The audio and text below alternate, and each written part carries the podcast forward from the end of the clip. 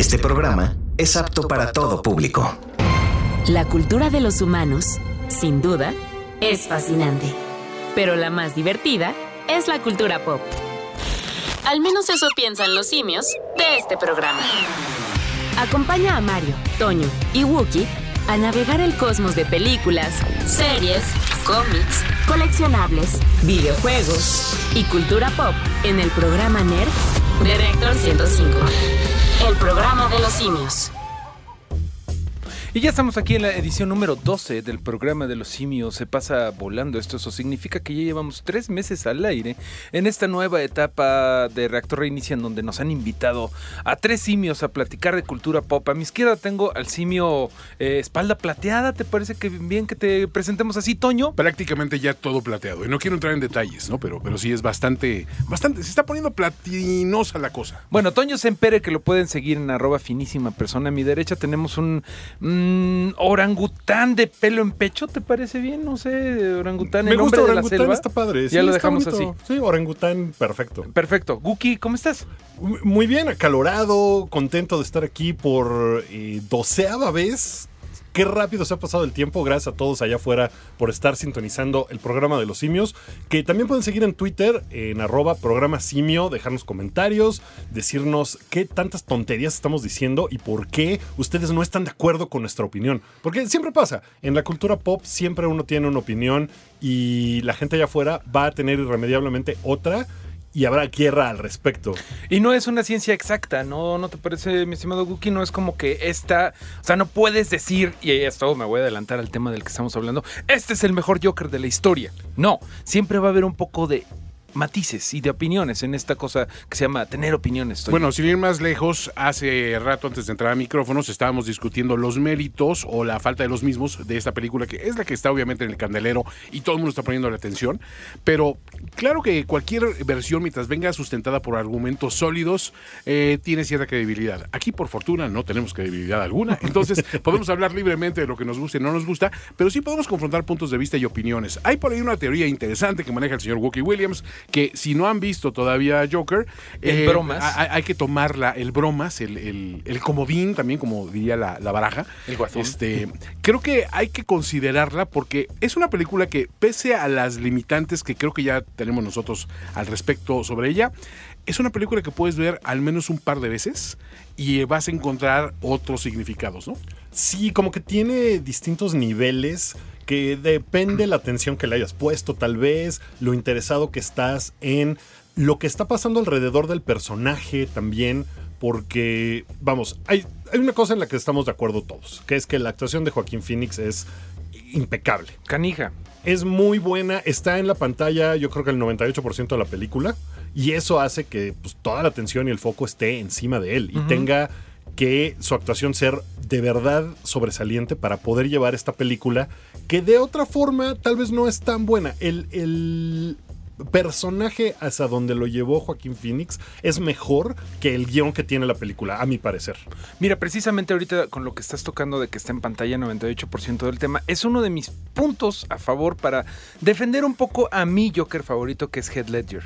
En ese momento yo ahorita me declaro que Heath Ledger me sigue pareciendo que lo hizo mejor porque tiene más amenaza en un momento dado que Joaquín Phoenix, que Joaquín Phoenix es más humano. Y hay un, todo una- un debate ahí sobre si realmente conviene humanizar a un villanazo como el Joker, ¿no? O si prefieres que quede como un nebuloso como Heath Ledger. Heath Ledger, ¿cuánto tiempo tendrá de pantalla de Dark Knight, de la película donde él es el Joker? Obviamente, al ojo de buen cubero, ¿qué? ¿30%? Mm, puede ser, y, y a lo mejor estamos siendo un poco generosos. Un poco ¿no? Porque es- una película donde también tenemos el personaje de, de Two-Face, obvia- obviamente al propio Batman y su interés amoroso que siempre se roban algo de cartel. Alfred tiene mucho peso en esas historias. En este caso, sí podríamos hacer ese ejercicio y ver eh, en cuanto a tiempo de pantalla qué tanto impacto tiene uno sobre otro. Ahora, vamos a decir la verdad. Pese a que es un poco este listillo el señor Nolan, este, y luego de repente se, se pasa de inteligente en lo que él cree que es su apreciación de las cosas, sí tiene mucho mejor construcción la película, donde da lucimiento a un Heath Ledger en, aquel caso, que el que Todd Phillips nos ofreció con su versión de, de Joker y Joaquín Phoenix. Sin embargo, hay una cuestión interesante de esta película, y creo que pese a que estamos eh, acostumbrados a, a- a que la, la gente empiece a hacer cabildeo desde muy temprano para los premios, ya desde ahorita todo el mundo está diciendo, denle el Oscar a Joaquín Phoenix. Sí, ya ni hagan la terna. Ya niega la terna, Ya. ¿no? O sea, es un poco prematuro porque todavía faltan este, algunas, a- algunas personas que van ahí a, a, pues, a mostrar su mejor trabajo.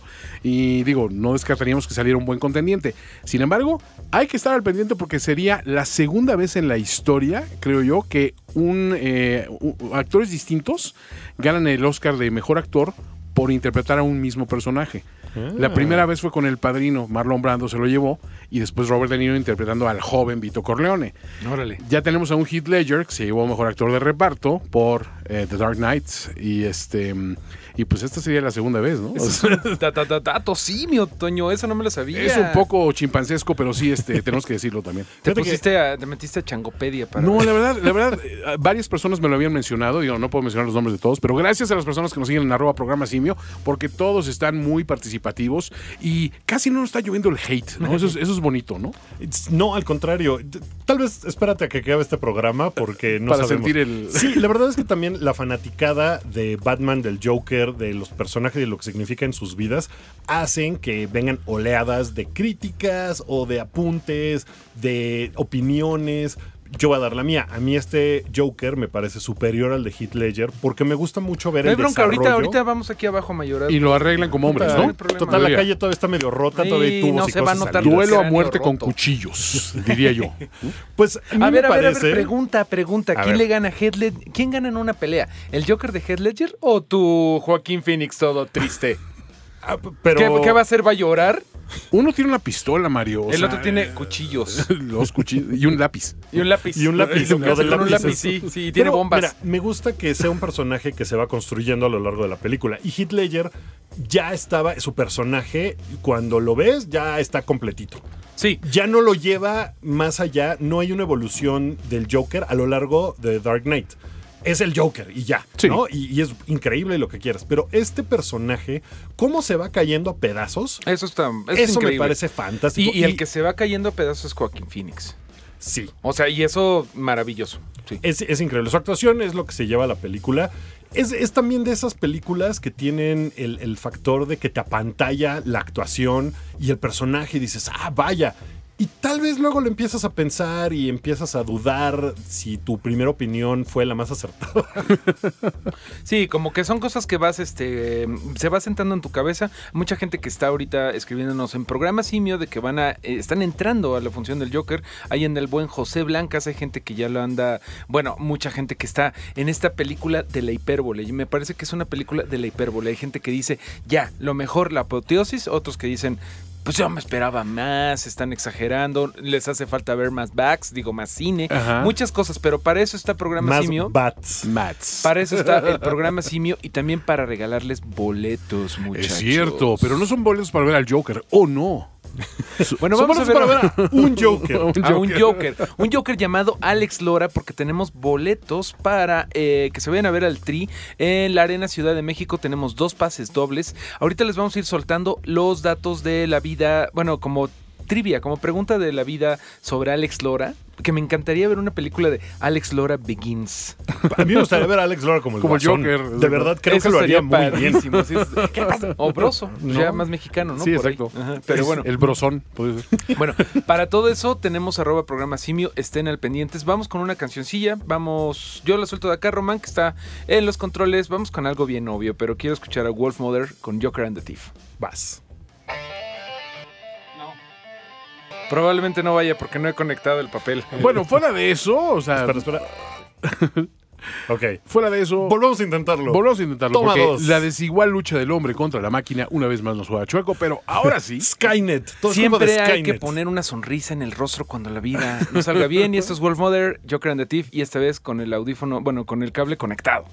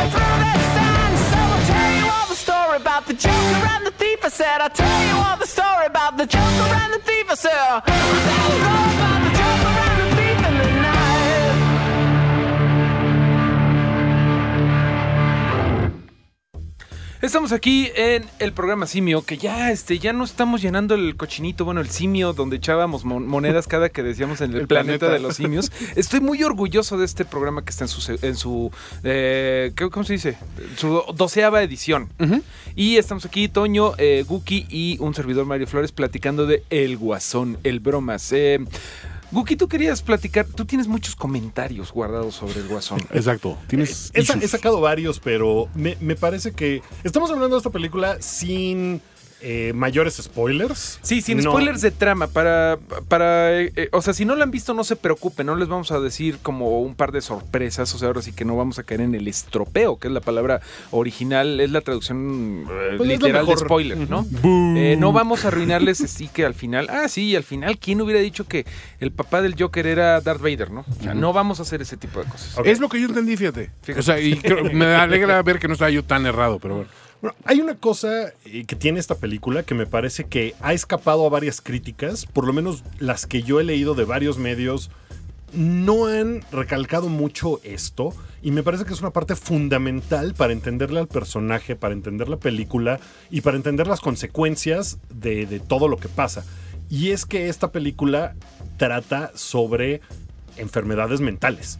Y eso es una, una situación que es como muy clara y muy evidente en el trastorno que tiene este personaje y en las cosas que le van pasando y cómo le van afectando en su, en su forma de desenvolverse y de comunicarse con el mundo.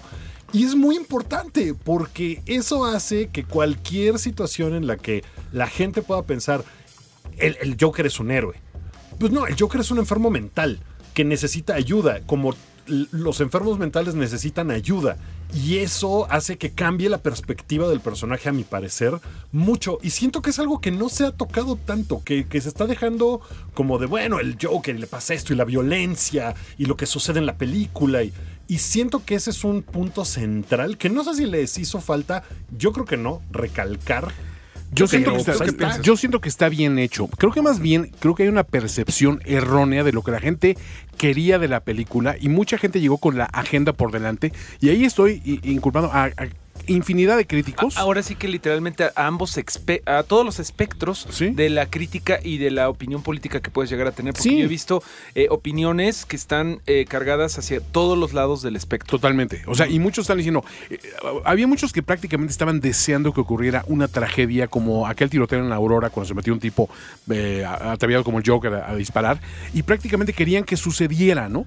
Y ¿Puedo, puedo hacer un pequeñísimo paréntesis? Sí. Ayer Ya hubo. suspendieron funciones Ajá. en un cine, y, y va a sonar una cosa muy extraña, pero el único cine en donde sucedió en Estados Unidos es en un pueblito en Huntington Beach, en California, California. Donde yo tengo familia y es un cine al que yo he ido. Oh, Dios. Es una cosa cuando lo leí dije, ¿qué? ¿Cómo? Claro, y es, sí, un, sí. es un cine donde la policía recibió una amenaza creíble de que iba a suceder un atentado durante las funciones del Joker y dijeron, estamos extremando precauciones, pero tenemos una amenaza creíble, paren esto. Lo Y cual es pararon válido. todo el día. Es, es muy válido porque en Estados Unidos ya sabes, estos fenómenos están multiplicando. Pero por otro lado también tenemos a la gente que dice, este Joker es un grito desesperado para acabar con todos los correctitos y todos los que piensan que acá, porque hay que, hay que tomar a esa gente que es eh, dañina y, y en- y enjaularla prácticamente. O sea, estamos intentando justi- justificar ambos lados de un espectro, como dice Mario, y siento que en el fondo lo correcto sería decir, a ver señores, esta cuestión simplemente estriba en que el personaje principal de entrada para la película es un narrador sospechoso. No puedes confiar en él porque no sabes eh, si lo que te está diciendo es real. El tipo no está bien de su cabecita. Entonces, bueno, pues a través de esa película es por eso que le- les digo que garantiza más de una vista. La primera vez que la vi me quedé como que, híjole, como que este personaje no está bien construido, como que está tomado muy a la ligera. Y la segunda vez que la vi que dije, híjole, bueno, es que lo estoy viendo a través de, de- de la- perspectiva del Joker, precisamente de este personaje de Arthur Fleck, te das cuenta de que, pues sí, su visión es así y tienes que respetar esa visión. Esta película, mucha gente también esperaba que fuera una película eh, que iba dirigida por una historia. Y no, esto es un estudio de personaje. Y el estudio de personaje puede tener una trama o no, pero realmente lo interesante de esas películas es entender al personaje mismo y sus motivaciones y qué es lo que lo transforma. En ese sentido, Joker cumple bien. te enseñan una transformación muy creíble de un tipo que de entrada no está jugando con todas las naipes de la baraja, entonces ya, ya tiene problemas. El, el- el término correcto es, es neurodivergente. Eh, ay, mire, qué, qué bueno. A ver, qué bueno que ustedes sintonicen el programa de los simios y aprendan algo. ¿No? Eso fue un changodato. Un changodato. changodato, pues, pues, pues sí. Pero creo que sí, o sea, a final de cuentas sí está tocando los puntos importantes, no a profundidad como debería ser una película más seria sobre enfermedades mentales, pero sí entiendes por qué obedecen las acciones de este personaje a lo que vemos en pantalla. Hasta ahí va bien. Luego hay las metateorías, como la que tiene el señor Wookie Williams, que de repente dices, híjole, creo que le estás dando demasiado crédito al cuate que, eh, escribió The Hangover y que puso a, Mike Tyson y a un tigre en la misma escena este, y dándose de golpes al compás de una canción, ¿no? O sea, como que se me hizo raro. Pero bueno, esa es mi percepción de la película. Yo hace rato les decía, para mí es una película donde la actuación de Joaquín Phoenix, que es de 10, eleva todo el producto. A él lo quitas de la ecuación y pones un actor, vamos a decir, un Jared Leto de, de- de Suicide Squad. Y esa película es una película de siete y medio, quizá. O, sea, y siendo, siendo generosos, ¿no? Claro, yo eh, pienso que, como les comento, eh, todo mundo vino con una eh, idea ya al cine porque hubo muchos preestrenos, que de hecho aquí se controló mucho en prensa mexicana, este, te pedían mucho los, este, como opiniones, como para saber qué, qué esperarse, ¿no? Así cuando se estrenó aquí Sí. eh, Warner, ¿no? Porque eso ya había pasado en Estados Unidos que se polarizó desde antes. Ahorita me parece que, como dices, Toño, todo el mundo está reflejando las cosas y algo muy interesante es que pareciera que la gente vio películas diferentes y es la misma película. Todo el mundo está proyectándose en esto porque en un momento dado, a mí me gustó la película, pero sí no creo que tenga tanta carne como para sacarla. Por ejemplo, la teoría que nos dice el buen amigo Guki, que no la podemos decir ahorita porque sí está muy spoiler, la haría mucho más interesante de lo que es, ¿no? Es como... Probablemente, porque en realidad no, no pasa gran cosa. ¿No? En la película, en, el desarrollo de la trama. ¿Sabes cuál es mi, punto con el, el asunto de la enfermedad mental? La gente que tiene la teoría de, no, esta película está hecha para darle en la torre a todos los correctitos. Y la gente que dice, no, es que esta película está hecha eh, para ver el mundo arder, no sé qué. Ambos polos se juntan en medio en el momento en el que dices, el tipo tiene una enfermedad mental. Basta, o sea, no es un héroe, ni es un tipo horrendo, violento de la nada que, que provoca violencia. Es un tipo que tiene una enfermedad mental y ahí es donde yo creo que se juntan ambas opiniones y por eso siento que no he visto tanto hablar de ese tema y de cómo es importante cuidar tu salud mental, porque esos extremos están completamente disparatados y no están pasados como por ese punto que está en medio de esa discusión. Hay gente que tiene una enfermedad mental y hace obras pictóricas llenas de belleza que sobreviven generaciones, aunque se corten una oreja en el proceso. Y hay gente que tiene enfermedades mentales y se mete a tirotear gente en un supermercado. No creo que tantos polos dentro del espectro de las enfermedades mentales es lo que nos ayuda a entender un poquito que esta película, como bien dices, no debe ni satanizar ni eh, glorificar a una persona. Hay que entenderla. La parte interesante con lo que yo me quedo mucho de la película es el mensaje de él, la visibilización. El mensaje del Joker concretamente en la película una y otra vez es, yo para ustedes era invisible, yo para ustedes me pasaban por alto, yo no existía, yo de hecho no estaba seguro yo mismo de existir, lo dicen en un par de ocasiones, de que él no sabía si él mismo tenía esa corporeidad y esa existencia. Él cuando sabe que existe, es cuando realmente está, está delinquiendo, cuando está cometiendo estas atrocidades y es cuando él empieza a sentir, ah, ya no soy invisible, ya no me pasan por alto, ya no soy una persona más que pasas por la calle y la ignoras, ya soy alguien, ya tengo una, una voz y por eso me tienes que escuchar.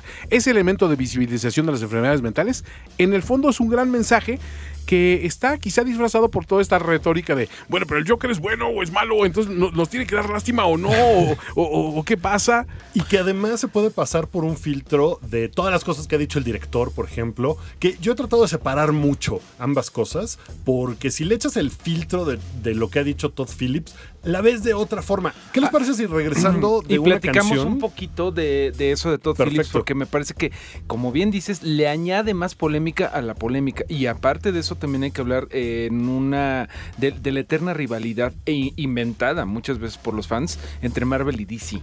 Y como acuerdo. muchos están diciendo, no, ya con esto Marvel va a cerrar mañana. Vamos con una canción que escogiste tú, mi estimado Wookie. Esto es de Skeeter Davis. Es de Skeeter Davis, es sobre el fin del mundo, se escucha muchas veces en la película a lo largo de The Joker, es parte de lo que la hace eh, lo que lo hace a él tener o no contacto con la realidad. Y ahora la van a escuchar en el programa de los simios.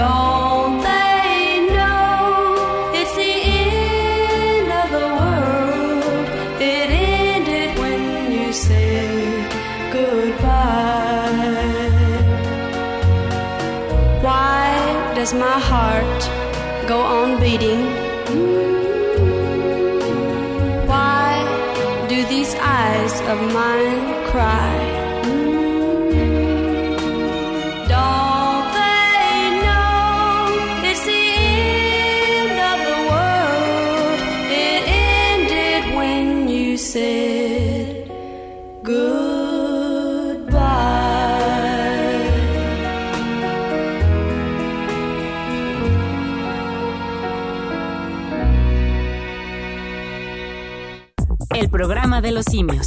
Detector 105. 8.31 y estamos transmitiendo desde Mayorazgo, acompañándolos mientras estaban eh, dirigiéndose a las salas de cine para ver El Guasón o El Risas o El Bromas o como le quieran llamar porque ya todo el mundo le dice de formas diferentes. Les recuerdo que tenemos dos pases dobles para ir a ver al El Tri a la Arena Ciudad de México el próximo 12 de octubre y ahorita después de este bloque vamos a soltar la primera pregunta para que nos la manden por arroba programa simio. Regresamos al tema de El Guasón. A ver, yo quiero, ya que, ya que yo apañé la palabra, yo quiero decir que en cuestión de cómics, sorprendentemente, aunque esta película, aunque esta opción, este mundo del Joker, este origen y todo esto, nunca lo habíamos visto en cómics y es algo completamente inventado, sorprendentemente me parece que no está nada peleado con el canon del cómic del Joker, que precisamente él en las películas como Dark Knight y eh, en particular en La broma mortal de Killing Joke, el cómic seminal que muchos consideran como que el origen definitivo del Joker, él dice, eh, no me acuerdo de las cosas bien. Como tú dices, Toño, es un narrador poco confiable y como tú dices, este Guki tiene una enfermedad mental. Eso es siempre como consistente. Él dice, yo no recuerdo muy bien a veces de dónde vengo, no, recuerdo a veces cuál es, mi origen y eso está bien. Si voy a tener un origen, prefiero que sea adopción múltiple. A mí eso se me hace bien padre y bien fino que, el guasón tenga, por un lado, el origen que vimos en Batman 89, que era eh, del mafioso Jack Nicholson, que mató a los papás de Bruce Wayne, o que sea este anarquista misterioso que vimos en Dark Knight, o que vean, o que sea este personaje eh, Arthur Fleck que estamos viendo en la última del Joker. Eso a mí me parece que deberíamos de dejar de lado que si es cierto, que si está acuerdo al, co- al cómic o no, porque en cierta forma lo está. Que Todd Phillips ha dicho que esa teoría del origen múltiple del Joker, esta película es, bueno, tomemos la opción B, ¿no? O sea, como al azar, la que sea, y, vamos válida. a darle una de esas opciones que podría ser el origen del Joker. Hay, hay un cómic por ahí que, que es el Joker, hay tres Jokers, ¿no? En el universo al mismo tiempo. Eso es algo complicado y de universos paralelos. Y mejor lo dejamos de lado para un día que, este- que acabemos de ver Spider-Man Into the Spider-Verse otra vez para que lo tengamos más fresco. Pero ah, esa es otra cosa complicada. Es- es- Ah, Ok, ok. Pensando en que a lo mejor tiene diferentes orígenes el personaje en diferentes universos, ¿no? Y que este puede ser el de un universo y vamos, que todos pueden ser correctos. Correctos, exacto. Por eso creo que también eso apacigua un poco a los fans del cómic que no están diciendo, ay, pero si no es el Joker, si no es el Guasón, tú sabes. ¿no? Sí, esta es otra versión. Yo creo que lo que hace la película bien, hablando de las cosas buenas, una es, eh, ella misma se pone unos, un- unos lineamientos y un reglamento y se apega a ellos bien. O sea, en ese sentido no rompe demasiado con estos límites que se presenta a sí misma, ¿no? Otro detalle que hay que analizar eh, a conciencia y que está exageradamente bien hecho es la cuestión de la temporalidad, el diseño de producción de época. Ah, increíble. Porque está situado en una, en una ciudad gótica que es realmente inspirada en un Nueva York de finales de los 70, quizá eh, bordeando los 80, ¿no? Desde la moda, desde que Los pues, todavía hay los autos, hay telefonía pues este pública, pero no hay telefonía móvil. eh, hay este muchos elementos que sí te remiten a eso y a esa decadencia de la ciudad. Es una ciudad muy sórdida, muy llena de crimen, muy llena de violencia por violencia misma, muy llena de, de sin razones, de hacinamiento y de, miseria. O sea, siempre se respira miseria y tristeza a- para donde voltees a ver. Incluso ves el mismo talk show que es como que el vehículo escapista de Arthur Fleck y de, su- madre cuando se reúnen en las noches a, ver televisión. Y, y ves que no es una producción eh, muy pulida ni muy elaborada. Es algo muy de época, pero se ve hasta como que cheesy, ¿no? Así como que, como que ma- malhechota. Con todo y que eh, De Niro sa- saca a relucir un carisma inspirado también en, eh, lo habíamos comentado desde los cortos, ¿no? En, en su papel en The King of Comedy, bueno, pues realmente el, el papel al que aspira él en, en The King of Comedy. Creo que tiene elementos que lo hace bien a partir de ese punto, ¿no? Hay instantes de la historia en el que siento que le falta a lo mejor un poco de contundencia a la hora de mandar ciertos mensajes, pero creo que ninguno de ellos ya es responsabilidad de, de- ni de Joaquín Phoenix ni del elenco, ¿no? El elenco lo hace todos por nota, o sea, no hay una actuación débil. Y hay momentos que sí te presentan una incomodidad de una persona enferma mental, que es como, pues, a él verlo, eh, la relación que tiene, por ejemplo, con su mamá es terrible. Sus relaciones de amistad también son, son muy cuestionables, porque no puede decir que tenga un amigo real. Es gente con la que convive, pero nadie quiere estar con él. Y su misma risa, que es otro aspecto que me, me encantó, ¿cuántas risas distintas tiene este personaje? Eh, y no se remiten a estoy riéndome porque estoy contento. Es, hay risas de miseria, hay risas de dolor, hay risas de angustia, hay risas de desesperación, de incomodidad. Tiene todo esa, eh, to- to- toda esa gama de risas que ahí sí mi respeto. Joaquín Phoenix se inspiró en muchas cosas, entre ellas en estudiar cuáles son los efectos de ciertos medicamentos para tratar enfermedades mentales y él lo reprodujo físicamente en su persona. Esa baja de peso que se dio, pues eh, fue algo que él revisó y dijo, ah, no, pues es que eso les pasa, pues voy a bajar de peso exageradamente. ¿no? Y, y también este ya lo pone en la terna de competencia de los actores que están arriesgando su vida al adelgazar, ¿no? Como Jake Gyllenhaal, este, eh, Jake Gyllenhaal. Bale y Christian ahora Bale, él, sí. ¿no? Porque ay, todos- Bueno, en algún tiempo De Niro también lo hacía. ¿no? También de, lo hacía. de hecho, dijo, hace poco se presentó en. Estuvo dando el, el tour de programas nocturnos Joaquín Phoenix promoviendo la película. Y con Jimmy Kimmel le preguntaba a Jimmy Kimmel: Oye, escuché que bajaste 50 libras, o sea, 25 kilos. Y Joaquín Phoenix dijo: No, no, no, bajé 15. No me pagan tanto como para haber bajado 50 kilos. La verdad es que lo ves y yo no creo. 15 libras son 7 kilos. No se ve como que No bajó son de 7 7 kilos. que bajó 25. A lo mejor 15 en cada, en cada pompa, no sé. Pero Sí se ve muy demacrado. Ahorita eso, eso que dice es que, bueno, eso es como una especie de chiste, me parece, del señor Joaquin Phoenix. Algo que yo sí tengo que decir es que para mí, y eso es una apreciación 100% personal, me faltó más humor de parte del Joker. Me parece que el Joker siempre tiene que ser un poco más carismático de lo que lo vemos aquí, aunque se entiende que, como tú dices, el, el estudio de personajes que es patético.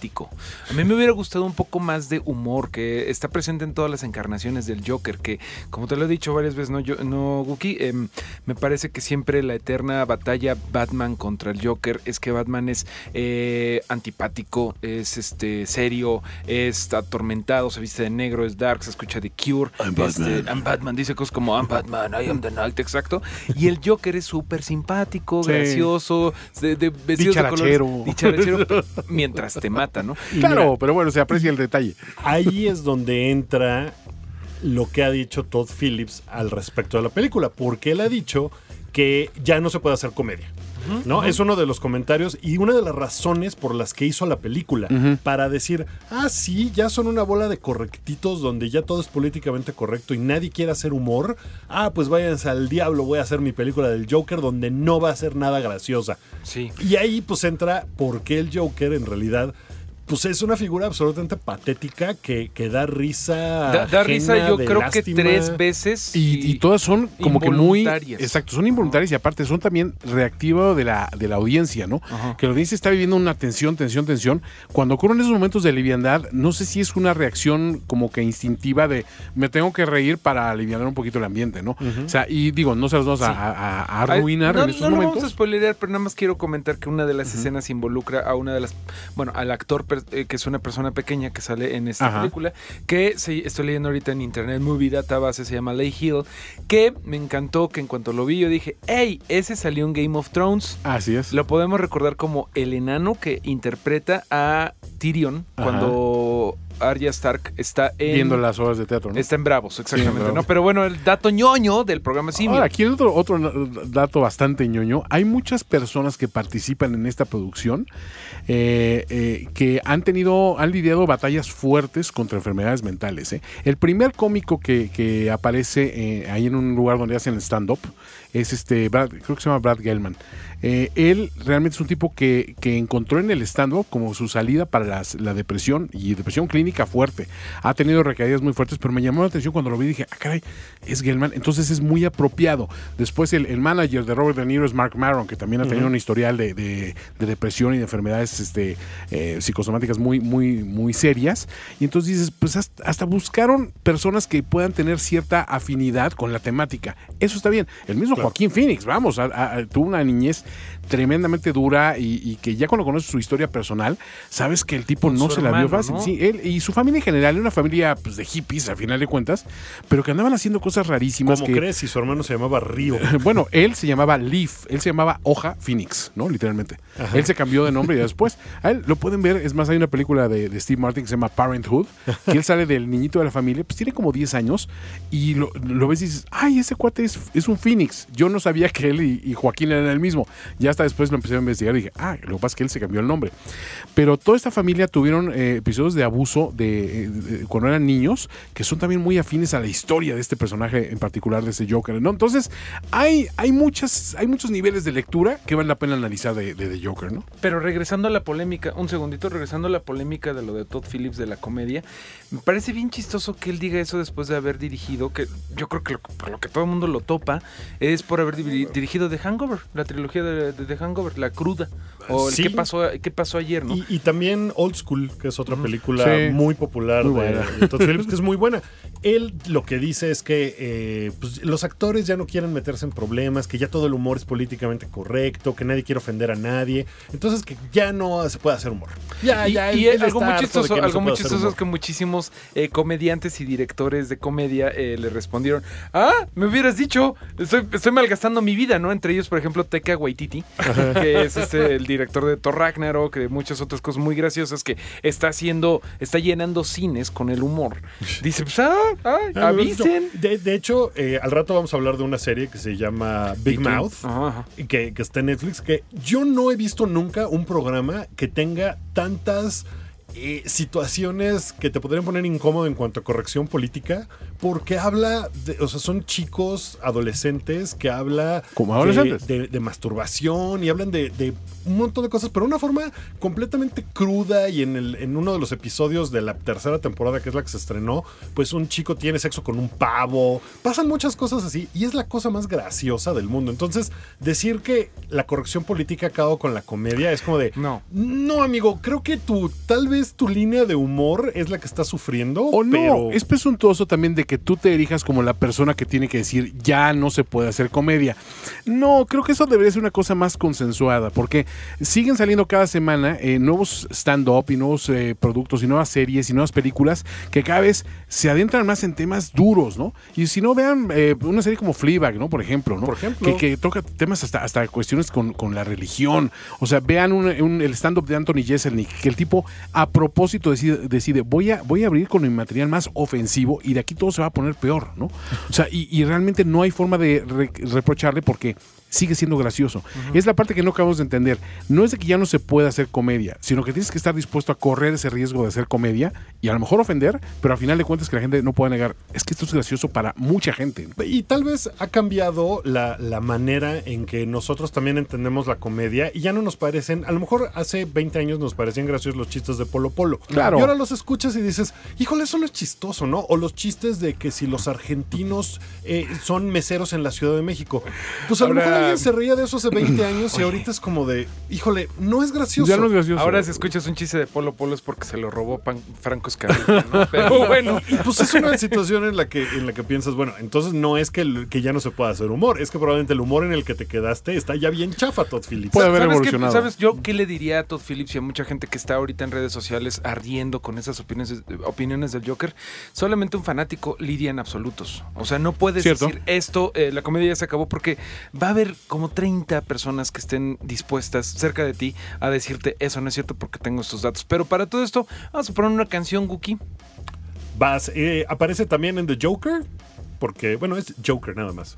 Me, me, me, me corrijo. Sí, eh, y es una escena muy, muy simpática. Es de las pocas escenas como simpáticas que hemos visto parte de ella en Gibbs, eh, hemos visto al Joker bailando en las escaleras. Y este es un, no, es un clásico de estadio. Es una de esas canciones que suenan cada vez que hay un partido de algo. Era el Seven Nation Army de antes. Sí, totalmente. Y aparte, el tipo medio cayó en desgracia, el músico autor de esto, porque lo agarraron con algo de pornografía de menores, al parecer. Eso sí, para que veas, no es gracioso. Pero bueno, vamos a escuchar a este pobre hombre llamado Gary Glitter. Gary Glitter, y se llama, la canción es Rock and Roll Part 2.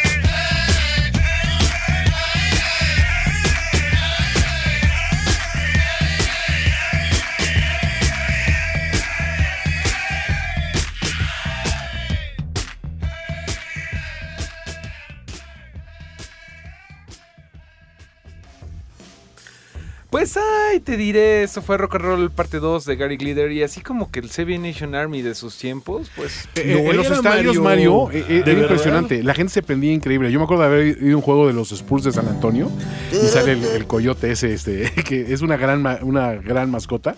Y el tipo se ponía así súper prendido y la gente no tiene idea cómo respondían cuando empezaba a sonar el. tum, tum, tum, Y toda Sí, la gente. Era, era muy popular. Entonces, mira, ahorita ya se andaba colando la siguiente canción, mi estimado Román. Ese fue mi, mi error por no ponerle. Pero ahorita que estamos hablando de conciertos y de estadios y todo eso, yo creo que es hora de cumplir lo que promete el programa Simio. Y vamos a dar la primera. A soltar un spoiler. Vamos a soltar un gallo. No, vamos a soltar la primera pregunta Ah, de cierto. tres para que se vayan a ver al Tri con Sí. Alex Lora. Aguanten, No, no, sí, sí, sí. contesten ahorita. Sí, no contesten ahorita. No Les contesten. vamos a pedir que anoten en una servilleta o en un papelito en donde tengan las respuestas a las tres sencillas preguntas que les vamos a dar y al final del programa nos echan un tuitazo a arroba programa simio. Tenemos dos boletos dobles para que eh, dos por dos, cuatro personas se vayan a ver. Estás más evolucionado que yo. Yo hubiera dicho dos. no, cuatro personas, cuatro radioescuchas de Reactor 105 se van Cierto. a ir a ver a el Tri a la Arena Ciudad de México el próximo 12 de octubre a las 9 de la noche. Entonces, ¿qué les parece si ponemos, eh, bueno, ahorita que se, se estaba colando justamente las piedras rodantes, que no sé si le hayan escuchado, mis estimados radioescuchas de Reactor. Es una canción ahí que a lo mejor de vez en cuando suena, ¿no? Ahí en, en presta, de vez en cuando la deben de poner, ¿no? Pero bueno, esta, esta canción, Las Piedras Rodantes, yo no lo sabía hasta el día de hoy, pero fue escrita para una película, Toño. Oh, Para una película mexicana que ganó el Ariel. oh, doblemente. Exactamente. Esta película, bueno, es eh, la, la canción Las Piedras Rodantes fue nominada a Mejor Canción para el Ariel justamente y ganó. Ahí va un tercer O de mi parte. Oh, muchos os. Bueno, lo que queremos que nos digan es cómo se llamó la película para la cual fue compuesta Las Piedras Rodantes, rodantes. Mientras escuchamos esta canción, ¿qué les parece?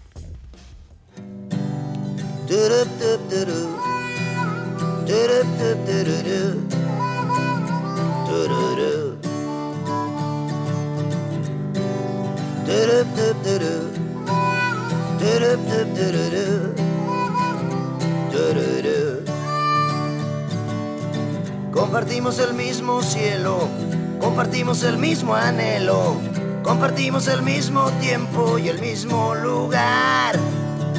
Fuimos parte de la misma historia, íbamos en la misma prepa. Yo siempre fui una lacra y tú eras del cuadro de honor.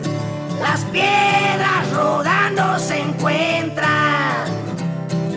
Y tú y yo algún día nos sabremos encontrar. Mientras tanto, cuídate y que te bendiga Dios. No hagas nada malo que no hiciera yo.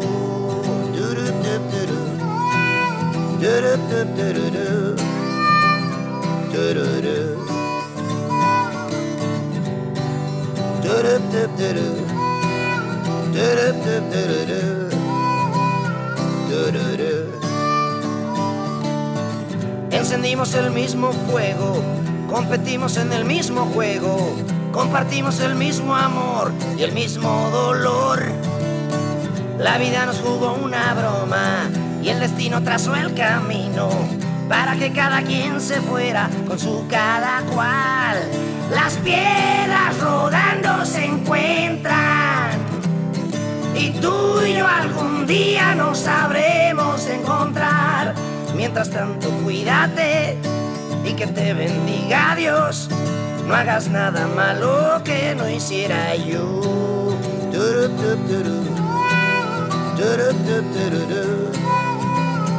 Do do do. Do do do do do.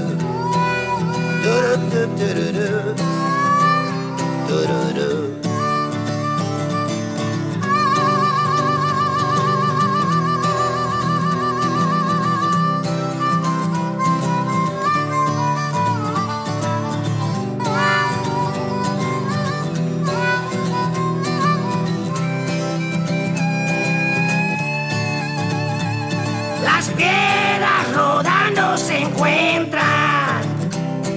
Y tú y yo algún día nos sabremos encontrar. Mientras tanto, cuídate y que te bendiga Dios. No hagas nada malo que no hiciera yo. Las piedras rodando se encuentran. Y tú y yo algún día nos sabremos encontrar. Mientras tanto, cuídate y que te bendiga Dios. No hagas nada malo que no hiciera yo.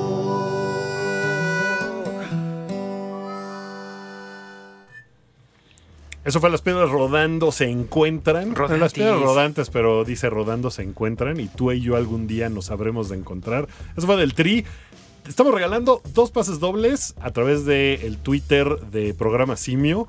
Ya echamos la primera pregunta, no nos la contestan ahorita, espérense a que estén las tres. Bien fácil y la repito. Está bien fácil. ¿Para qué película mexicana de los 80 fue escrita eh, Las Piedras Rodantes?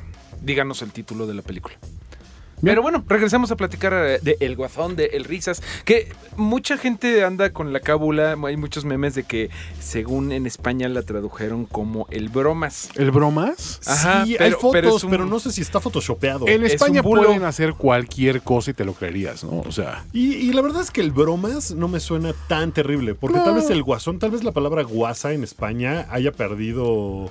puede ser. Bueno, eh, que eh, lo que pasa es que ya los, los españoles hicieron fama y se echaron a, a dormir, ¿no? Con Sí. todos los de traducciones que de repente se ponen, que, que también aquí en México no cantamos mal las rancheras. No, pero ya sí están en un nivel muy salvaje. Están muy salvajes. Pero no, el Joker se llamó. eh, el Joker justamente en España El Joker. nunca se ganó, nunca se llamó El Bromas. Tú tenías algo que platicar por ahí de cómics, de historietas. De un Eh, tal Alan. Que, sí, porque les quería yo poner una canción que me parece que a la gerente, Nat Sendro, le gusta esta canción. Y eso que está en español. Y eso que está en español y, sí. y es un tema que está... ahí- les va. Es de una chica que se llama La Bien Querida, Ujú. Que es de Bilbao, es española y acaba de sacar un disco que se llama Brujería, que está muy influenciado por New Order, por The Cure, por bandas de esas. Ella tiene un sonido como muy en esa New onda, wave. muy new waveoso. Que le este sale, le sale muy bien a los españoles eso, fíjate. Sí, la le verdad sale sí. bien padre. Colombia Y- Asesino. No, incluso desde la época inicial del, Ah. del New Wave, o sea, lo que hacían Nacha Pop en New Wave, hasta Miguel Bosé hacía cosas de New Wave muy bien eh, orquestadas y muy bien arregladas, porque tenían ahí a la, a la cuna en Inglaterra al lado, ¿no? es Entonces, cierto. Y pues les caía todo ahí. Sí, encima. totalmente. Entonces, bueno, a finales de esta década sigue sonando New Wave en España a través de grupos como, bueno, intérpretes como La Bien Querida, cuyo nombre es Ana Fernández Villaverde. Oh. Y esto es lo que me parece que es interesante y te voy a pedir ahí una explicación, Mario.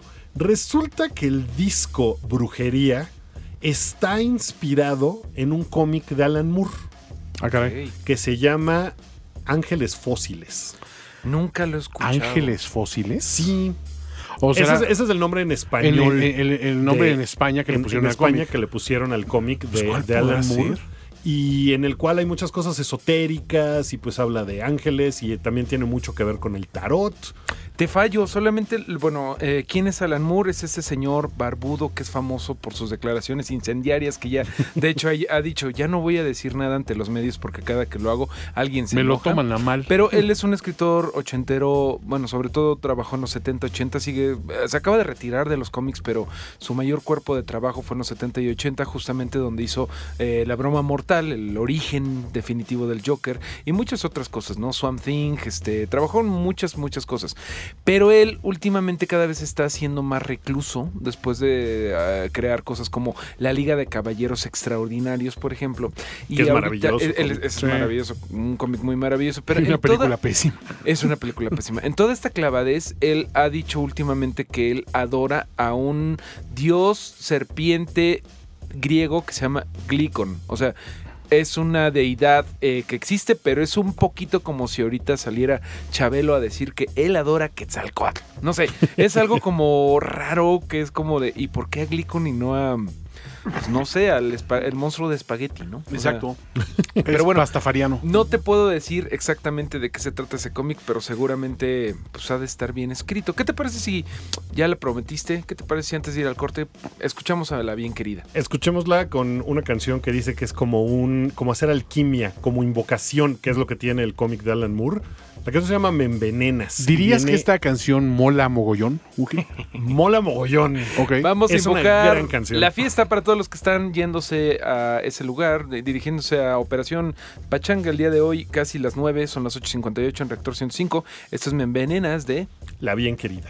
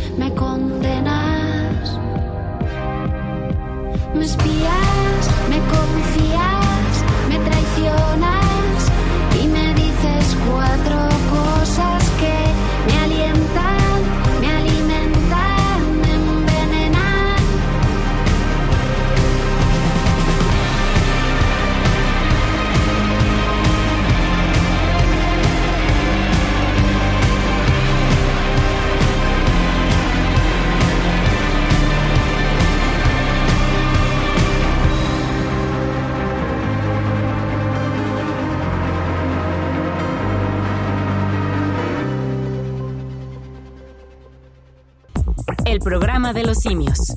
De Reactor 105. Y estamos de vuelta, 9 con 3. Vamos a dejar de lado la película de El Bromas, de El Guasón de El Joker, como usted guste llamarla. Por supuesto que estamos recibiendo sus comentarios al respecto y espero, esperemos que estén anotando las respuestas para llevarse las dos, los dos boletos dobles para ver a El Tri en la Arena Ciudad de México. Que, ¿Ustedes qué les parece como recinto de conciertos la Arena Ciudad de México, mis estimados? Pues me parece que es de difícil acceso. Sí. Sobre todo, bueno, hay muchos otros eventos que, que suceden, por ejemplo, los partidos de la NBA que se llevan a cabo. Eh, El, el recinto es espectacular.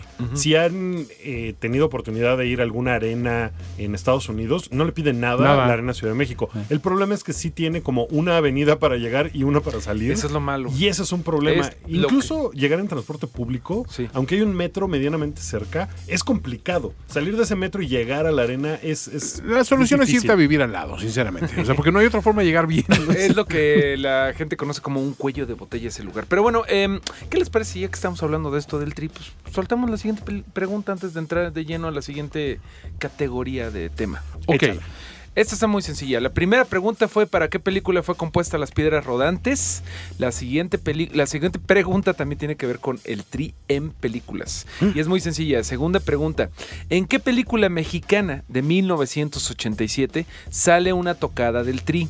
O sea, no son parte del soundtrack ni nada, pero en esta película se ve al tri tocando. Una película mexicana de 1987 en donde salen, bueno, sale la tocada del tri. Díganos cómo se llama esa película. Nada más queda una pregunta que nos reservamos hasta que dejemos de platicar de un estreno de Netflix, muchachos. Que, además es un estreno de Netflix de esos que no te dice el algoritmo de primera instancia y que salió sin, sin mucho pues, sin, sin- sin mucho brillo, digamos. Como que nada más lo aventaron y ya. A ver, yo confieso que lo, lo, lo vi porque dos escuchas del programa así mío nos, o sea, nos escribieron al respecto de, ya hablaron de, este, de, este- de esta producción de Netflix. Y yo, no, ni sé de qué me estás hablando. Llegué y ya que la puse dije, wow, o sea, gracias por el tip, amigos de arroba programa simio, porque para eso estamos, para responder a sus inquietudes también. ¿no? Estamos hablando de Sound and Fury, que es lo que ustedes pueden ver en Netflix, es de alguna forma el acompañamiento visual del disco del mismo nombre, The Sturgill Simpson, que salió en la misma fecha, hace apenas unos días. Y es, es un experimento tanto el disco como el, el acompañamiento visual, porque las canciones de repente se cortan y se acaban como si le cambiaran al canal de la tele y está sonando una canción y tú puedes pensar en un fade out. No, se acaba de pronto de golpe. El acompañamiento visual tiene más o menos eso. Es una especie de anime filtrado, eh, pasado por el filtro de Mad Max, pero con cosas de Akira Kurosawa, con de cosas de Animatrix. Eh, es una cosa muy extraña. Eh, yo lo conocí porque ustedes dos ya lo habían visto y me dijeron en el grupo de secreto del programa de los simios, ¿qué no has visto Sound and Fury? Pues de qué vamos a hablar el sábado. O sea, ya no es tan secreto el grupo, Mario, lo estás revelando aquí ante Pero todo el no mundo. saben Nos, cómo- nos lo pueden pero hackear. no saben cómo entrar a Ok, él. Bueno, cierto. eh, tú me lo vendiste, Guki, como es como, o no sé si fuiste tú, Toño, pero me lo vendiste como es como si fuera un videoclip de 40 minutos de un mono que hace música country, pero que hizo un gran disco de rock. Y a- además lo dirigió la gente que hizo eh, Batman Ninja, que también está en Netflix, que por cierto, si no lo han visto, diviértanse muchísimo porque esa, esa película es una joya de su incoherencia. Es una maravilla. Los, Eh, los directores son Junpei Mizusaki y es del estudio de animación de Kamikaze Douga. Que también ellos hicieron este Afro Samurai, me parece. Afro Samurai, ajá, también es exactamente. ellos. Y la verdad es que lo primero que te llama la atención de este, esta producción es que estás escuchando el disco. O sea, no, no esperes diálogos, no esperes ni siquiera sonido incidental. Es pura y llanamente lo que puso Sturgill Simpson en, en el estudio de grabación, eh, al compás de ideas y de conceptos que, como bien mencionó Wookie, él ya dio varias referencias de lo que tenemos que ver ahí. Pero es una realidad distópica genial, con una, una visión eh, obviamente muy eh, anclada en lo oriental, pero también con cuestiones de hiperviolencia y que curiosamente todo el mensaje al final es que va dirigido a las personas que han muerto a raíz de la, de la violencia sin sentido en este mundo. O sea, en el fondo tiene un mensaje de todo esto que vimos que es muy violento y muy, muy fuerte, creo que hay que recapacitar de que es un rumbo hacia el que vamos, ¿no? Eh, la historia, sin embargo, está llena de, de elementos que te vuelan la cabeza, ¿no? O la sea, historia está muy padre. eh, es- está muy padre porque incluso tiene este elemento de que eh, la- te empieza a narrar como que algo que está pasando y luego ves como que el desenlace de lo mismo a través de, de una especie de videoclip y dices, ay, me hubiera gustado ver lo que sucedió después. Pues no, acaban los créditos y después de los créditos ves ese desenlace. O sea, juega con los tiempos y unas cuestiones muy interesantes que sinceramente lo, lo cumplen para, para cualquier persona que sea devoto de la buena música y de, de la animación preciosista porque tiene muchos es estilos. una maravilla. Es una maravilla. Es una maravilla. Póngalo y de verdad, eh, yo nunca había escuchado a Storgill Simpson. Ahorita, después de que escuchemos una canción, quiero que me platiquen ustedes que sí lo conocían Un poquito más. más. al respecto. Pero yo lo estaba escuchando y le dije a mi novia así de primera instancia. Suena un poco a Eagles of Death Metal. Y de verdad es como si los Eagles of Death Metal se- como que se dejaran de tapujos y dijeran, sí, somos medio rednecks y vamos a hacer un poquito de, de un poquito de música más redneck, ¿no? Pu- Pues sí, y, y tiene unos giros además porque estás viendo esta cosa de violencia y tal, y de repente empieza este número musical de, de baile y como medio disco, y es justamente en el momento donde empieza a sonar esta canción que tiene ese bajo de música disco. Que es como de, ok, yo estaba viendo otra cosa, yo estoy viendo esto, ¿qué pasó? Porque son los personajes que salen bailando muy a gogo. Esto Mm, se padrísimo. llama es, es padrísimo, se llama A Good Look, viene en Sound and Fury, es de Sturgill Simpson y lo escuchan en el programa de los simios.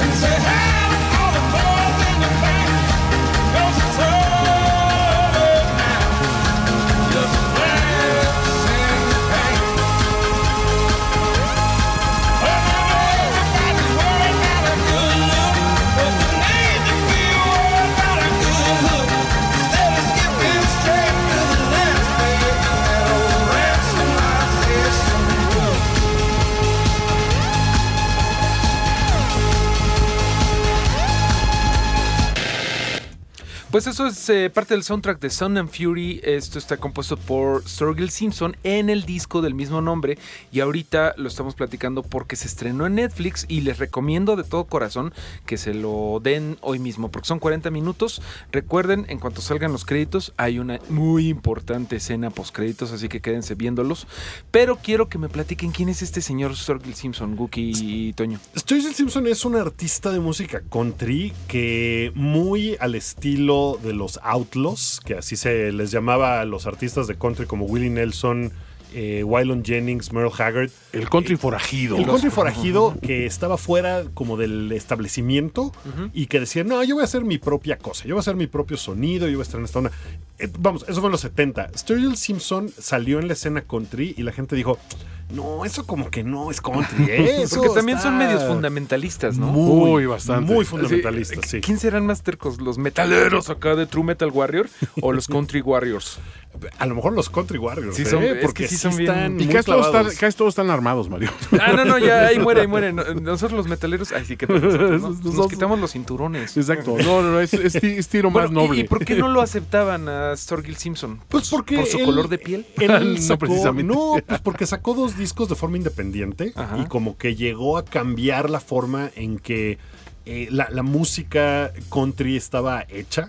Un poco tiene esta situación, por ejemplo, Taylor Swift empezó su carrera como un artista country, completamente. Cuando sacó el disco de 1989, su disquera y la gente de la música country llegó a decirle, oye, ponle un banjo, aunque sea por ahí, para que podamos ponerla en estaciones de música country. Cásate con un primo. Algo, caza un pavo, ¿no? En, en un pavo salvaje. Y Taylor Swift dijo, no, ya quiero hacer el crossover a la música pop, no voy a ponerle ni un banjo. Y aunque la instrumentalización de Sturgill Simpson es muy country clásica, sí se salía un poco de los parámetros que ellos estaban manejando, sonaba diferente. Eh, vamos, su segundo disco se llama Metamodern Sounds in Country Music. Entonces trató de hacer una cosa como muy diferente y la gente no lo ponía en las estaciones de country. Decían, no, no, este está, este está muy, está muy elevado. Quién sabe qué está haciendo. Su tercer disco, que es de 2014, se llama A Sailor's Guide to Earth. Incluso tenía un cover de Nirvana, de In Bloom de Nirvana, en otro estilo por completo, violines, un poco más clásico de lo que había sido antes.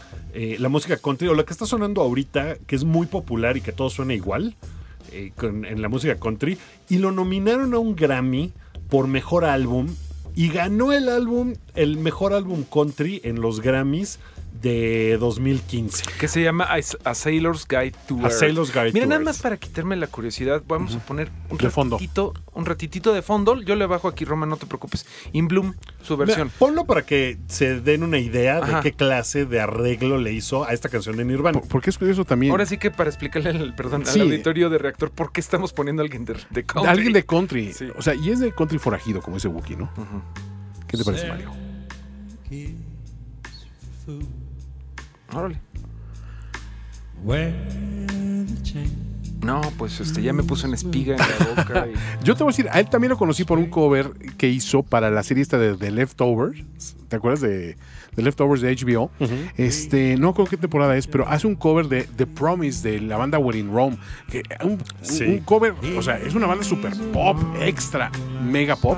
Y sin embargo hizo algo bien interesante. Dije, ah, ese artista está simpático. Y ya que lo, lo escuché, que era un tipo realmente con raíces country, dije, oye, el tipo es un tipo interesante.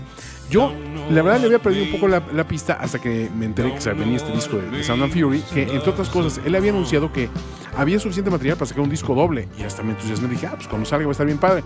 Ya veo que el disco no salió doble, realmente son como 8 o 9 canciones, como dices, se va muy rápido aparte, son 40 minutos más o menos, que se te van honestamente como 20, sobre todo con el elemento de la animación, pero el tipo sabe con lo que está jugando, ¿eh? o sea, eh, tiene, eh, creo que un tipo que no es de rock, hizo el mejor álbum de rock hasta lo que va del año en este momento, ¿no? Porque es un disco muy puro en ese sentido. ¿no? En, en la onda, el rock está muerto. Exacto, ¿no? Está en manos de otras personas, tal vez. Está en la fusión, lo que decíamos hace rato con Todd Phillips y su eh, totalitarismo, ¿no? De ya la comedia está muerta. No, nada más evoluciona. Eh, ¿Qué les parece si ponemos otra canción? Eh, ya pusimos ahí un poquito por si tienen curiosidad de esta versión de In Bloom de Sturgill Simpson, que sí, como dicen, es más, más country. ¿no? Úrguenle a, a Simpson, el, ar- el artista, no se van a arrepentir porque todos los discos son, son muy distintos entre sí. Sobre todo este último Este Sound último. Fury, que sí como que no tiene nada que ver. Sí nos Y, rompió el saco. Mira, esta canción es muy rockabilly. En, en el sentido de también los arreglos, la velocidad y todo. Dura dos minutitos apenas, se va como agua y es parte de Sound and Fury. Se llama Last Man Standing y pues te suena a duelo de vaqueros, ¿no? Pero si le Pues sí, escuchas, Rockabilly, vamos a ver qué le parece a nuestro buen amigo Vince de aquí de Reactor 105, a ver si la pone en su programa. échale. Entonces, Last Man Standing, parte de Sound of Fury de Sturgill Simpson.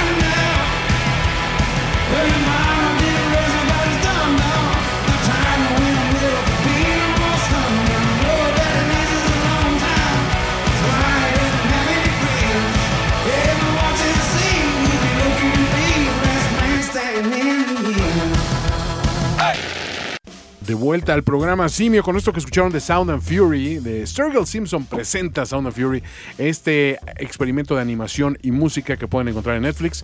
Y a nosotros nos pueden encontrar en nuestras redes sociales, es arroba programa Simio, arroba Mareo Flores, arroba Wookie-Williams, arroba finísima persona.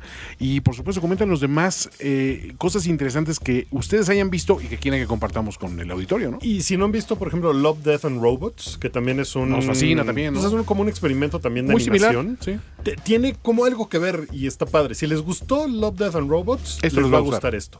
Y si esto lo ven y les gusta y no han visto la otra, échensela. Porque también se les va rápido y es muy buena. Totalmente. Ahora lo que yo quisiera ver es una película animada mexicana sobre las aventuras de Alex Lora, escrita y dirigida por Alex Lora, de la mente que creó Three Souls in My Mind y luego le tuvo que cambiar el nombre A el tri.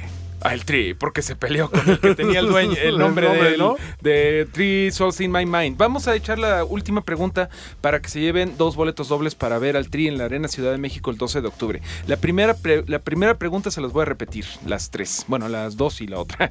primera pre- pregunta, ¿para qué película fue compuesta Las Piedras Rodantes? que también se ganó Mejor Canción eh, en un Ariel de México. Segunda película. Digo, segunda pregunta. ¿En qué película mexicana de 1987 sale una tocada del tri? Y la tercera pregunta está facilísima. ¿En qué ciudad mexicana nació Alex Lora? Díganos esas tres respuestas y se llevan un pase doble, bueno, Un par de pases un dobles. par de pases dobles para eh, que se vayan a ver al tri. Le, recu- le repito la tercera. ¿En qué ciudad mexicana nació Alex Lora? Está muy fácil, ¿no, Cookie? Échenlo a arroba programa simio. Ahí los dos primeros tweets con las respuestas correctas se ganarán un pase doble respectivamente. Cualquiera que sea fan puede responder estas preguntas fácilmente. Obviamente yo no soy capaz de responder ni una, pero bueno, pues, eh, para eso, para eso están ustedes escuchando Reactor y para llevarse estos premios interesantes de la mano del programa Simio y de esta estación. ¿no? Oigan, ¿no, no le ven alguna similitud a Alex Lora como con, con el siguiente personaje del que vamos a hablar, que es Oh, Roger Waters? cielos. No es como Roger Waters, el, el Alex Lora inglés. Eh, no estás elevando como que un poco ciertas categorías. No sé, a ver. No sé, va a haber gente que ahorita ya aventó el radio. Sí. Sí, ¿verdad? Eh, Probablemente. de, de ambos lados. Pero- pero de, me- de- de fans de Alex Lora y de Roger Waters. O sea, de ambos lados va a haber gente que no crear gusta. un incidente refiero- internacional, Sí, Wookie, sí, pues, básicamente. o sea, me refiero tal vez no a ni siquiera al estilo de música que crean o la calidad ni nada, sino el lugar en el que el, el lugar que ocupan. Yo quisiera que estuvieras aquí. Pues, no, no sé. ¿Lo ves así? Estaría padre un cover ahí de eso, ¿no? ¿Por No, no qué sé, estamos bueno. hablando de Roger Waters, Mario? Estamos hablando de, eh, Sálvame. de- Estamos hablando de él porque se acaba de estrenar en Cinépolis. eh, me parece que nada más esa cadena trae eh, eh, a est- esta película. Se acaba de estrenar su documental que documenta tanto su gira como una historia que justamente tiene su documental que es Use Us and Them. Así se llama Roger Waters Us and Them. La pueden ir a ver a cine comercial. Y eh, documenta justamente la gira que se echó, que se llamaba así. Que curiosamente, como estábamos platicando ahorita de- con Son Fury, Fury, también Us and Them tiene una historia de un este de una chica refugiada. O sea, tiene una historia de como de precisamente por eso se llama de ellos y nosotros, ¿no? O nosotros y ellos. Y precisamente en el documental él quiso em, dejar un poco de lado la presentación en vivo, que sí está ahí, o sea, sí es un show de, de Roger Waters eh, que puedes ir a ver a la pantalla grande en cine comercial, pero sobre todo es seguir la historia de la chica migrante que sale en las pantallas mientras está el show de Roger Waters en esta gira. Pero pregunta, ¿es una persona real esa chica migrante o es, No, o es un, personaje un creado personaje, para narrar una historia? Es nada más, eh, bueno, Roger Waters siempre con la gra- grandilocuencia que lo caracteriza, de- decía que esta niña quiere que sea un símbolo para todos los refugiados. Ya sabes cómo es. Sí, es un poco Roger exagerado se su... cree un poquito... Eh, Es un hombre hecho de hipérbole y de... y de- Exactamente, exactamente, mi estimado Toño.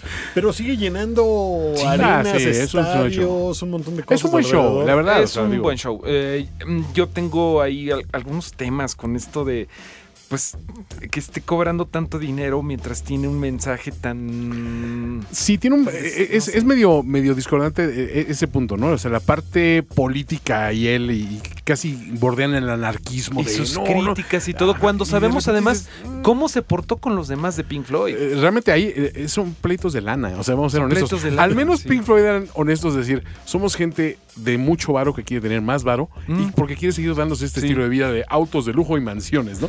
El otro tiene una bandera como que toda rojilla y comunista Tiene, y todo, tiene- pero tiene la onda de muera el capitalismo, Ajá. enviado desde mi teléfono inteligente Así de es. 30 mil pesos. Exactamente. Y hace tiempo, hace como un par de años, se metió en problemas con algunas declaraciones, no me acuerdo bien de qué, pero...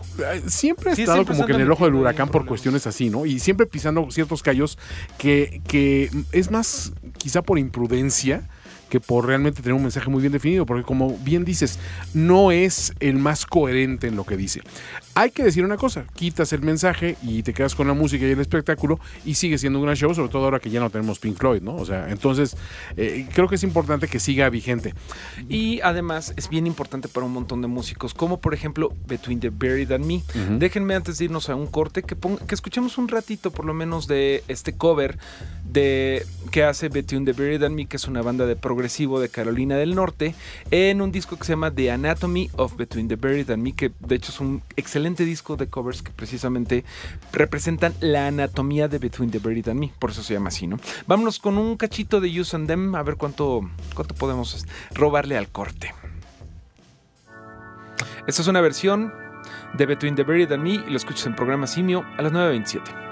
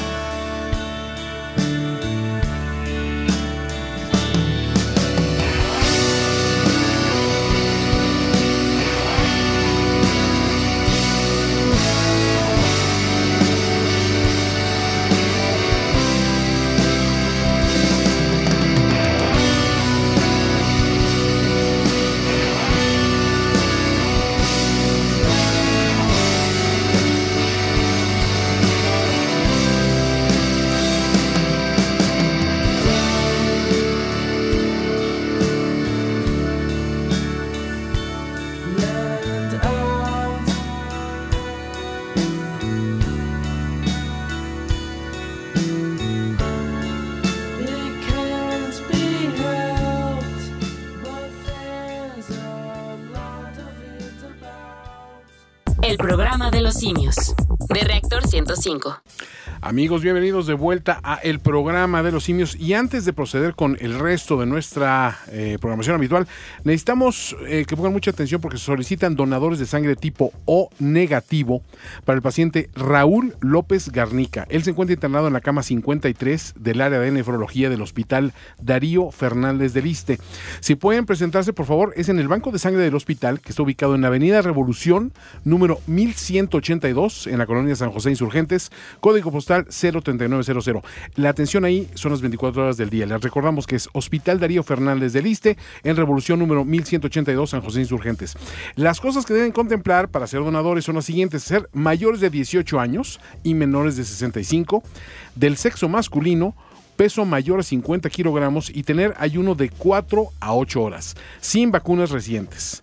Es indispensable que lleven una identificación y para mayores informes se pueden comunicar al área de relaciones públicas del hospital al teléfono 55 55 93 5300 extensiones 170 171. Repito, es 55 55 93 5300 extensiones 170 y 171. Esto es de IMER, Radio Pública, a su servicio, amigos.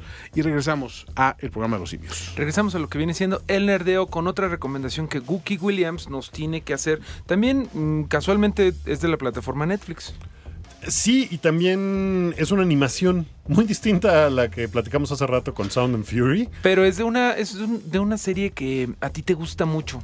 Yo no lo logré entrar. Así Soy pasa. muy, muy, muy fanático de esta serie que se llama Big Mouth y que creo que cada vez ha ido agarrando más gente, más fanáticos y, y- y más personas han, le han entrado ese humor que no es tampoco sencillo porque puede ser de alguna forma medio grotesco a veces porque pues, así pasa con esta caricatura. Es una caricatura de niños convirtiéndose en adolescentes para adultos.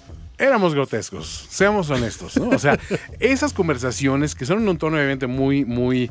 eh, puede ser difícil para, para alguien que está viendo monitos dibujados. Toño, seguimos siendo grotescos. Sí, pero en aquella época lo éramos más porque no tenías ni siquiera ese filtro de la corrección política o no estábamos frente a un micrófono.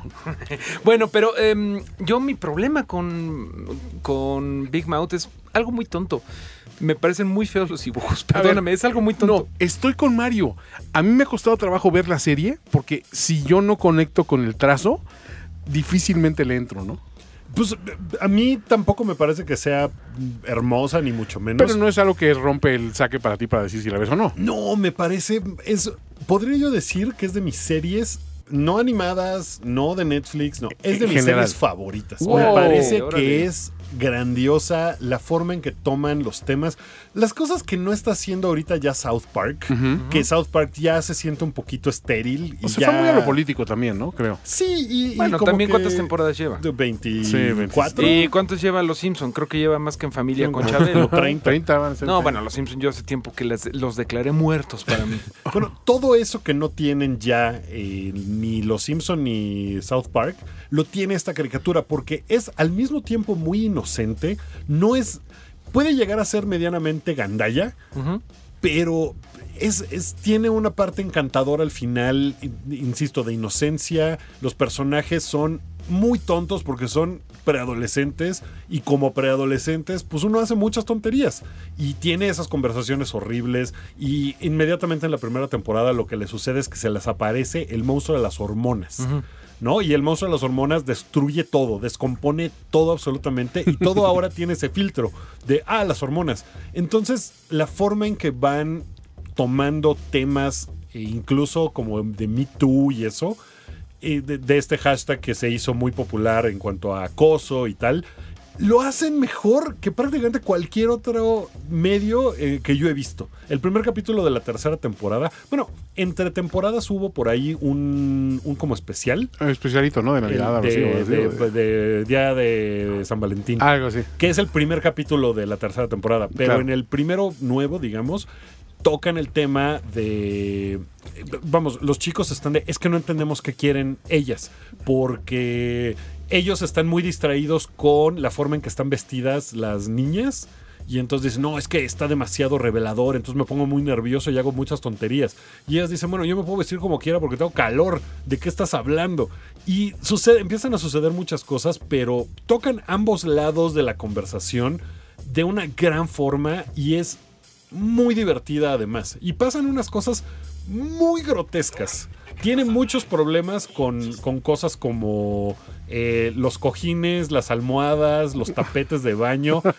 No, ni les quiero decir qué hacen con todas esas no me cosas. quiero ni imaginar de lo que nos estás. Con los calcetines. ¡Oh, con- Dios, no! Es una cosa.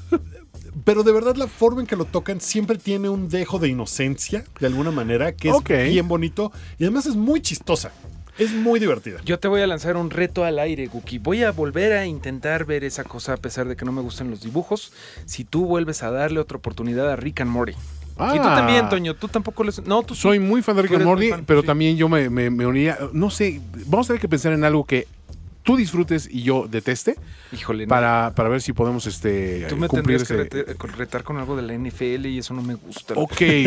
Pero bueno, Mario, tienes que ser campeón a tu equipo del fantasy fútbol. Esa es la. No, primero me tienes que explicar qué es un fantasy, Ok, no, y luego no. qué es un fútbol, y luego qué es ser un campeón. Pero bueno, Guki, eh, este fue el Guki 15 minutos, eh, en donde nos platicas de Big Mouth, tercera temporada. La recomienda muchísimo Guki y por eso quieres poner una canción. Quiero poner una canción que sale en la, en la segunda temporada y que es bien buena canción. Es de Aida María y se llama Oh My God. Y seguramente si la escuchan van a decir, claro, yo también me siento así. Vamos a ver.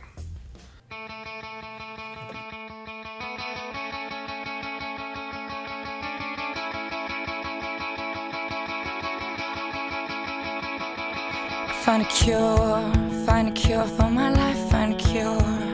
Find a cure for my life, find a cure. Find a cure for my life, find a cure. Find a cure for my life, oh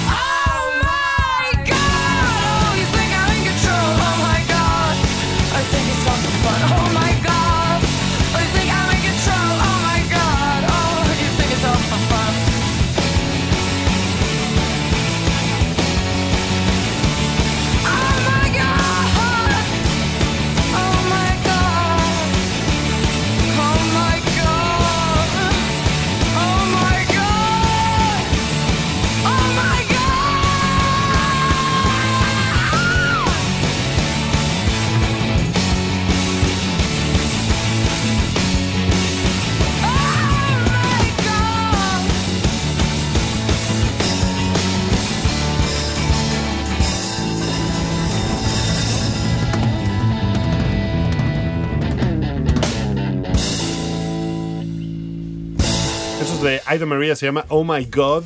y la canción se la pasa repitiendo, necesito encontrar una cura para mi vida. Y eso es lo que se siente ser un preadolescente. Eso es el soundtrack de Big Mouth. Lo están escuchando en el programa de los simios cuando nos quedan ya 15 minutos nada más, amigos. 15 minutos son más que suficientes, mis estimados, para recordarles que el viernes se estrena también en esta plataforma de la N Roja, El Camino, una película de Breaking Bad. Y queremos dedicarles unos unos minutitos a esta película porque sí es algo importante y trascendente que vamos a ver una secuela a Breaking Bad. Ya vimos una precuela con Better Call Saul y ahora vamos a ver eh, pues, la secuela. ¿Qué pasó después? No con todos los personajes, sino pues básicamente los que quedan vivos. Vamos a hablar directamente con spoilers de Breaking Bad porque ya tiene como seis años fácil que se acabó la película, la serie, entonces creo que es hora de, de platicar de eso. Sí, es más, creo que la serie concluyó cuando empezó el podcast de El, El Hype. Justamente. que Justamente lleva- fue la semana en la que concluyó y Y con spoilers. y hubo un spoiler. Ahorita lo que hemos visto, lo que ha dicho Vince Gilligan, es que ya había terminado de contar la historia de Walter White, pero no había terminado de contar la de Jesse Pinkman. Y de ahí surge la curiosidad de retomar al personaje y hacer el camino. El camino, después de hacer una ardua investigación, se trata del coche, El modelo del auto. del sí. modelo del auto en el que huye Jesse Pinkman. in- investigación, eso sale en el trailer. Pero bueno, ok. Ándale Pero, pues. a ver, ándale eso pues, Aristegui. decir que Esos son vi. nuestros estándares de investigación. Ándale pues, Seamos honestos. Ándale pues, animal político. Sigue, sigue adelante. El Bueno, Departamento ¿qué de Investigaciones Especiales del programa ¿Qué- de los simios. ¿Qué te parece esto? En la grabación que está escuchando Jesse Pinkman en la radio, dice la voz que hubo un eh, atentado, que hay nueve muertos. Y si uno se pone a contar los personajes que había en la cabaña donde sucede En el final desenlace, ajá. de Breaking Bad, uno de esos muertos tiene que ser Walter White, lo No, cual no, nos no, quita claro. de duda que Walter White está muerto. Alguien justamente nos decía en programa Simio que eh, ahorita no tengo en la mano quién era, pero recuerdan que nos arrobó a todos de que ah, se me hace chafa porque ya dijo el actor que interpreta Mike Hementrot, es decir, el policía pelón, eh, aunque todos en esta serie están pelones. mm, El policía corrupto pelón, no el policía bueno pelón. Bueno, decía que va a salir, pero él murió en el episodio, más o menos episodio 7 de la quinta temporada. Algo así. Entonces, esta persona que ahorita no recuerdo su username nos decía, se me hace bien chafa eso. Yo tengo toda la fe, eh, y me parece que estamos todos de acuerdo, en Vince Gilligan, en que no va a ser una chafada de que, ah, en realidad no se había muerto, sobrevivió a ese balazo. Me parece que van a salir estos personajes, si es que salen, en formas de flashback. Es un tipo que tiene mucha atención a la construcción de sus historias y sobre todo respeta mucho los tiempos necesarios para contarla. Hace rato estaba comentando Wookie que hay un ranking de los episodios de Breaking Bad. Estábamos discutiendo sobre cuáles eran nuestros favoritos y no, pero Mario dijo una gran verdad. No hay episodios malos, no hay episodios de relleno. Y miren que por ahí hay un episodio incluso que, incluso para estrategias de, de los pagos a los actores, dices, en este episodio nomás me lo voy a llevar con uno o dos actores para eh, ahorrarme los sueldos de fulano, sutano, mengano y perengano. Se hace por economía de las series y eso se sabe, ¿no? Y por set también. Sí, y, y son episodios ah, de alguna manera contenidos en sí mismos. Aún esos episodios, cuando los llegas a encontrar en Breaking Bad, son muy buenos y te avanzan una historia. Lo cierto es que el señor, mientras no se equivoque, hay que dejar que haga lo suyo. Dejémonos de esos atavismos de, es que a mí se me hace muy chafa, pero ¿qué tal si reviven a fulano sutano? Vamos a reservarnos a ver el producto final, que yo le tengo toda la fe del mundo. Porque aparte, siento que dentro de todo, hay una oportunidad enorme para que eh, Vince Gilligan haga una vez más algo que hace muy bien, que es la integración de música a sus producciones. Exactamente, y hablando de música, vamos a poner algo que sonó mucho en Breaking Bad, eso se llama Crystal Blue Persuasion, es de Tommy James and the Shondells y seguramente lo van a recordar en cuanto lo escuchen.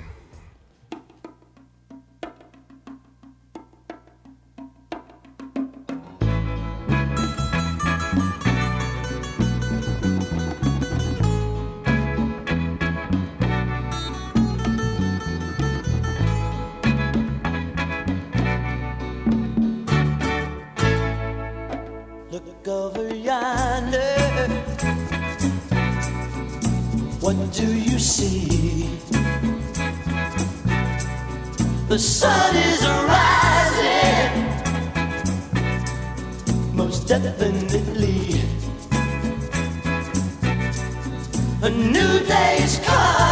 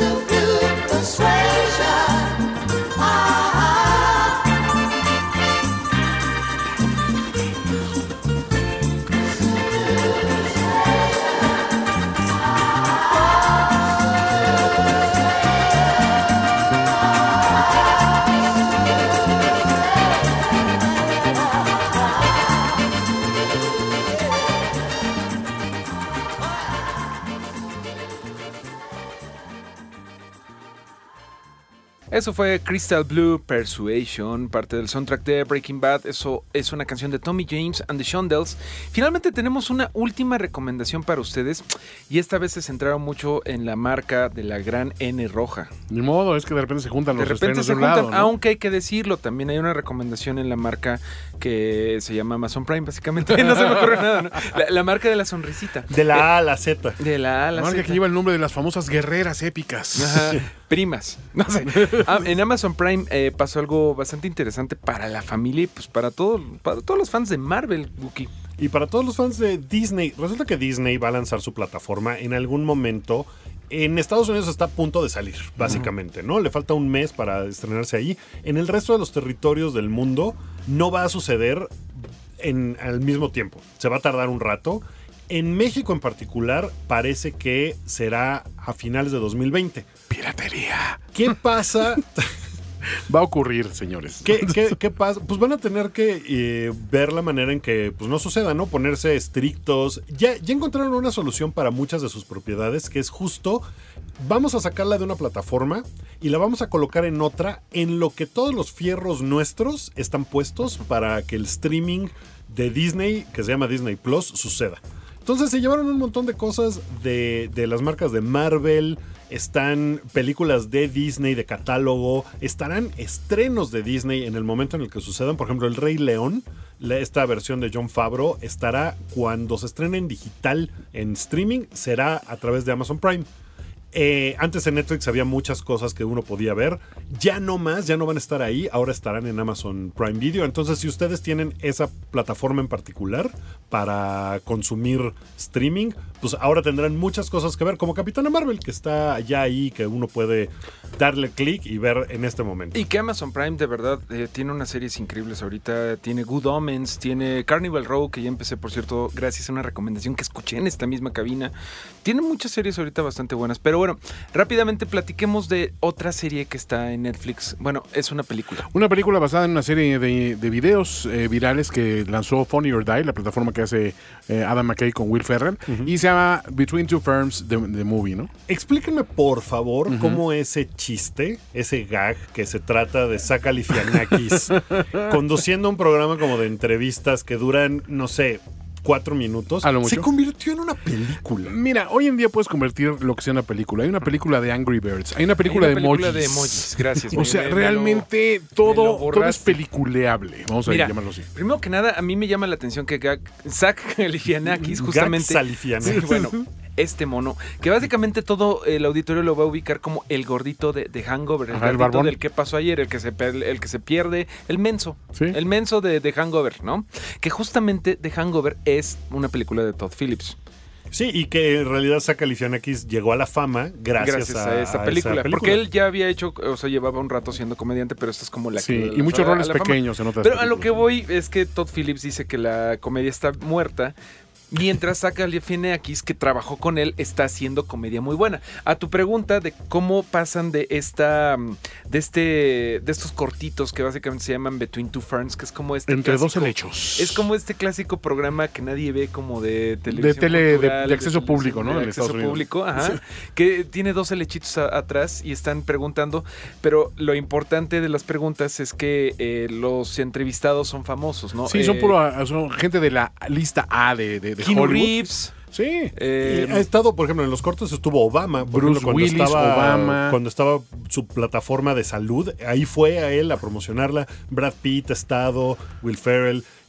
Siempre las preguntas de Zach Galifianakis, que es el conductor, Son ofensivas, son incultas. no sabe de qué está hablando, no sabe nada del personaje. como que nada más lo googlea dos segundos antes y pregunta. Y, y a veces, ¿no? Porque muchas veces se ve que la intención es que Molestar, sí. of- ofender a la persona que le cae mal. Y aquí juegan mucho con ese personaje eh, narcisista y estúpido y abstraído en su, en su sueño de ser famoso, pero te lo ponen ahí como con un reto muy idiota que le plantea Will Ferrell de para que sobreviva tu programa tienes que eh, hacer no sé cuántos programas de aquí a tal fecha, ¿no? Y entregármelos en, en Hollywood. Entonces es un road trip, se trepa él Es un con road todo su trip equipo. porque el estudio donde graba los dos, los dos helechos se inunda porque, de hecho, eh, mata accidentalmente A- a Matthew McConaughey. A Matthew McConaughey. Sí, sí, sí. Sí. Bueno, Ah, no se claro, preocupen, claro, se ok. mejora. No, Pero- eso, está en, está en el trailer y tranquilos, Sí, ¿eh? sí, porque, sí. o sea, hay, hay todo un gag detrás de ello. Aquí lo interesante es que sí está escrito por los, eh, los creadores originales, que es Scott Ackerman y Zach Galifianakis. Y Ackerman hace muchas cuestiones de comedia detrás de cámara como escritor y tiene un podcast magnífico que también se llama Comedy Bang Bang, me parece.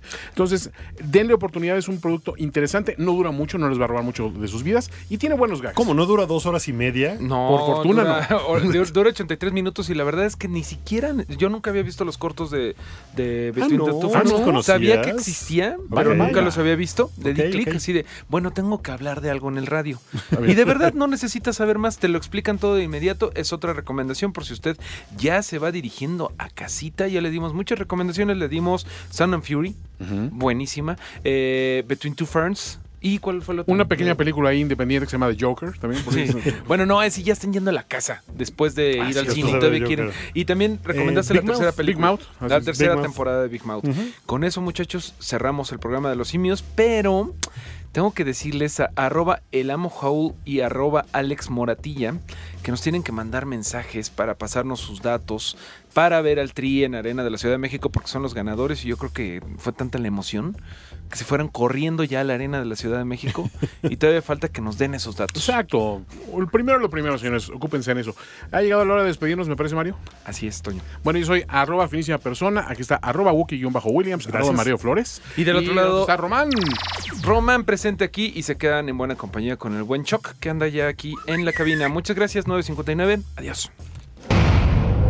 Por hoy termina la transmisión del programa de los simios. Nos escuchamos la semana próxima, a la misma hora y en la misma simiofrecuencia. ¡Ey! Eso es spoiler.